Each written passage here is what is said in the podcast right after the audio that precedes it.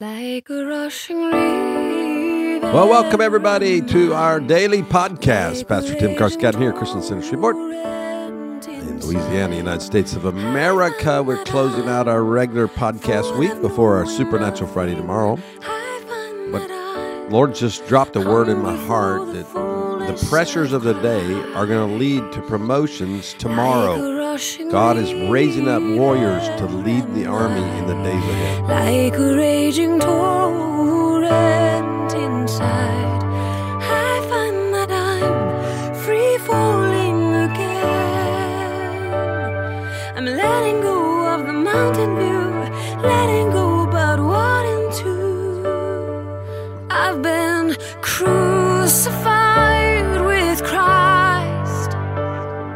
Crucified with Christ, I've been crucified with Christ. In that I, for one thing I know, you made. Well, blessings to you. I pray you are having a good day here on Thursday.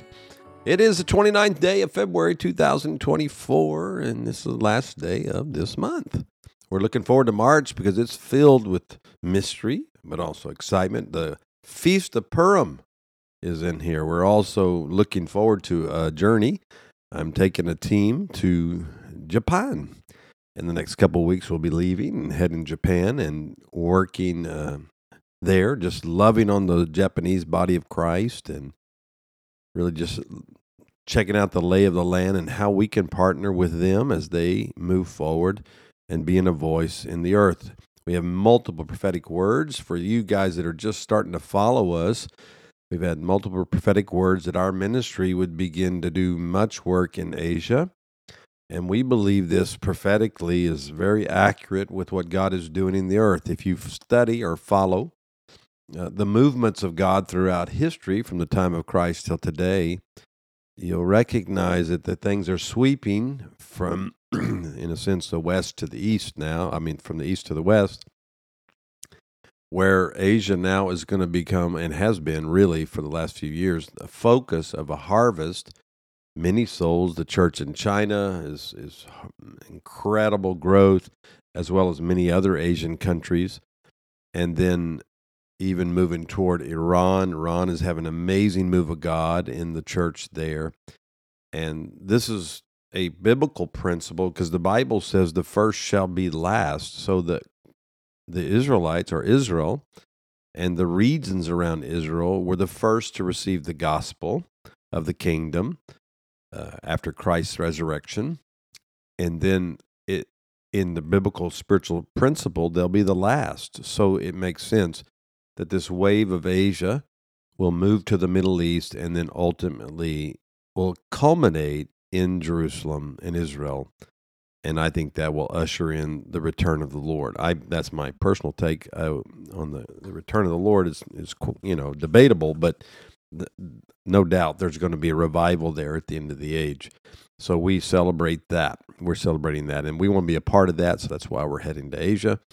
It was never really on my radar other than my son's a missionary there in Japan, but I had a heart for it. I always have heart for missions, but now I'm learning it's the heart of the Father for this hour. Well, I felt like I'm all over the place this week with my podcast. Didn't really do a pattern. I was recording day by day because I was trying to hear the Lord each day for what to release to you guys and to motivate you and encourage you for the hour ahead.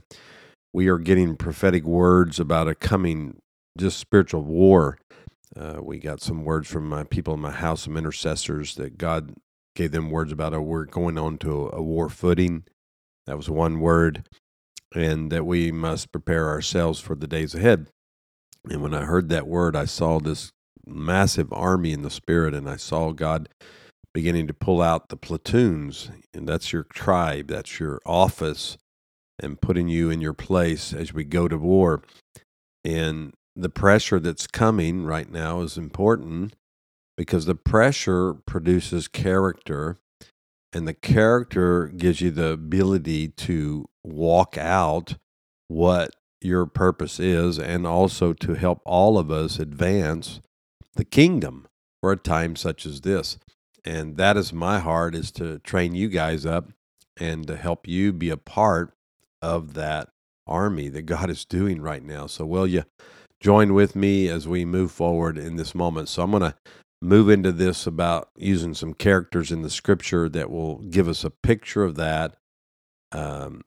When you look at David's life, especially like 1 Samuel 26, when you look at his life, what he looked at as his primary source of promotion and resource related to fulfilling God's will in his life.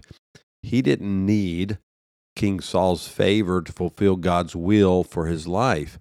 See, we often look at people as our primary source instead of seeing them as secondary. Not that God won't use them, he will, but promotion, as we say, comes from the Lord.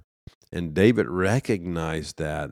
So there are times when those that you thought would help you move along really didn't. Jesus himself entrusted himself to the Father to be vindicated in the right way and at the right time. The Lord will provide for, and he will vindicate his people in his time and his way. Now we know that. That's hard because we want a different timeline, but we entrust to God our future and all of our mistreatment, by trusting in his leadership to answer in his way and in his timing. We have to trust him.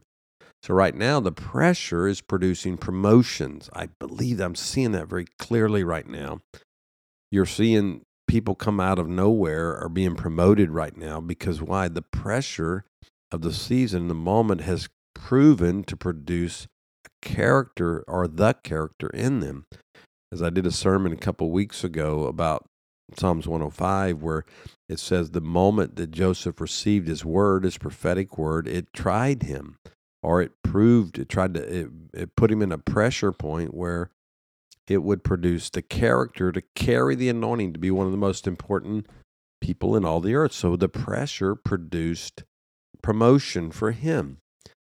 In 1 Peter 2:23, it says, while being reviled, he, speaking of Jesus, did not revile in return while suffering. He uttered no threats, but kept entrusting himself to him who judges righteously. Now, this is where we have to be right now, guys. I'm tired of losing battles in the natural, political arenas, and in our rights across the world. We have to understand we have God-given rights. That's what our U.S. Constitution says. There was an argument recently of the left arguing that Christians think their rights come from God and not the government. And then they quote the Constitution, but nowhere in the Constitution does it say we have rights from a government. Well, we have what we call the Bill of Rights in the U.S. Constitution, but the Bill of Rights says that the government can't take away our God-given rights. So, ignorance abounds on the left and especially in the media. But nonetheless, I digress. God gives us many opportunities to say yes to his leadership. And I'm here to prophesy to some of you that are willing to press into it. I hope all of you. But I want to speak to those that are willing right now that God needs you to be promoted. You need a stronger voice. You need to be engaged where you're called to be engaged in order to begin to have the promotion, because the promotion is important, because then you have you have a greater sphere of influence in what you're doing. Proven character includes choosing yes time and time again in the face of pressure. You choose to say yes, Lord, no matter what, whether it's persecution, whether it's temptation, difficult circumstances. Transformation is not an automatic result of trials, but it occurs when we respond rightly to God in faith. Romans 3, it says 3-4, it talks about that. It says, knowing that tribulation brings about perseverance, and perseverance, proven character. Okay, so as we go through these tribulations, I'll hurry up here. We're almost out of time. Just want to cover a few points here. Tribulation, everyone experiences pressures. We all do, whether it's physical or it's emotional, whether it's financial.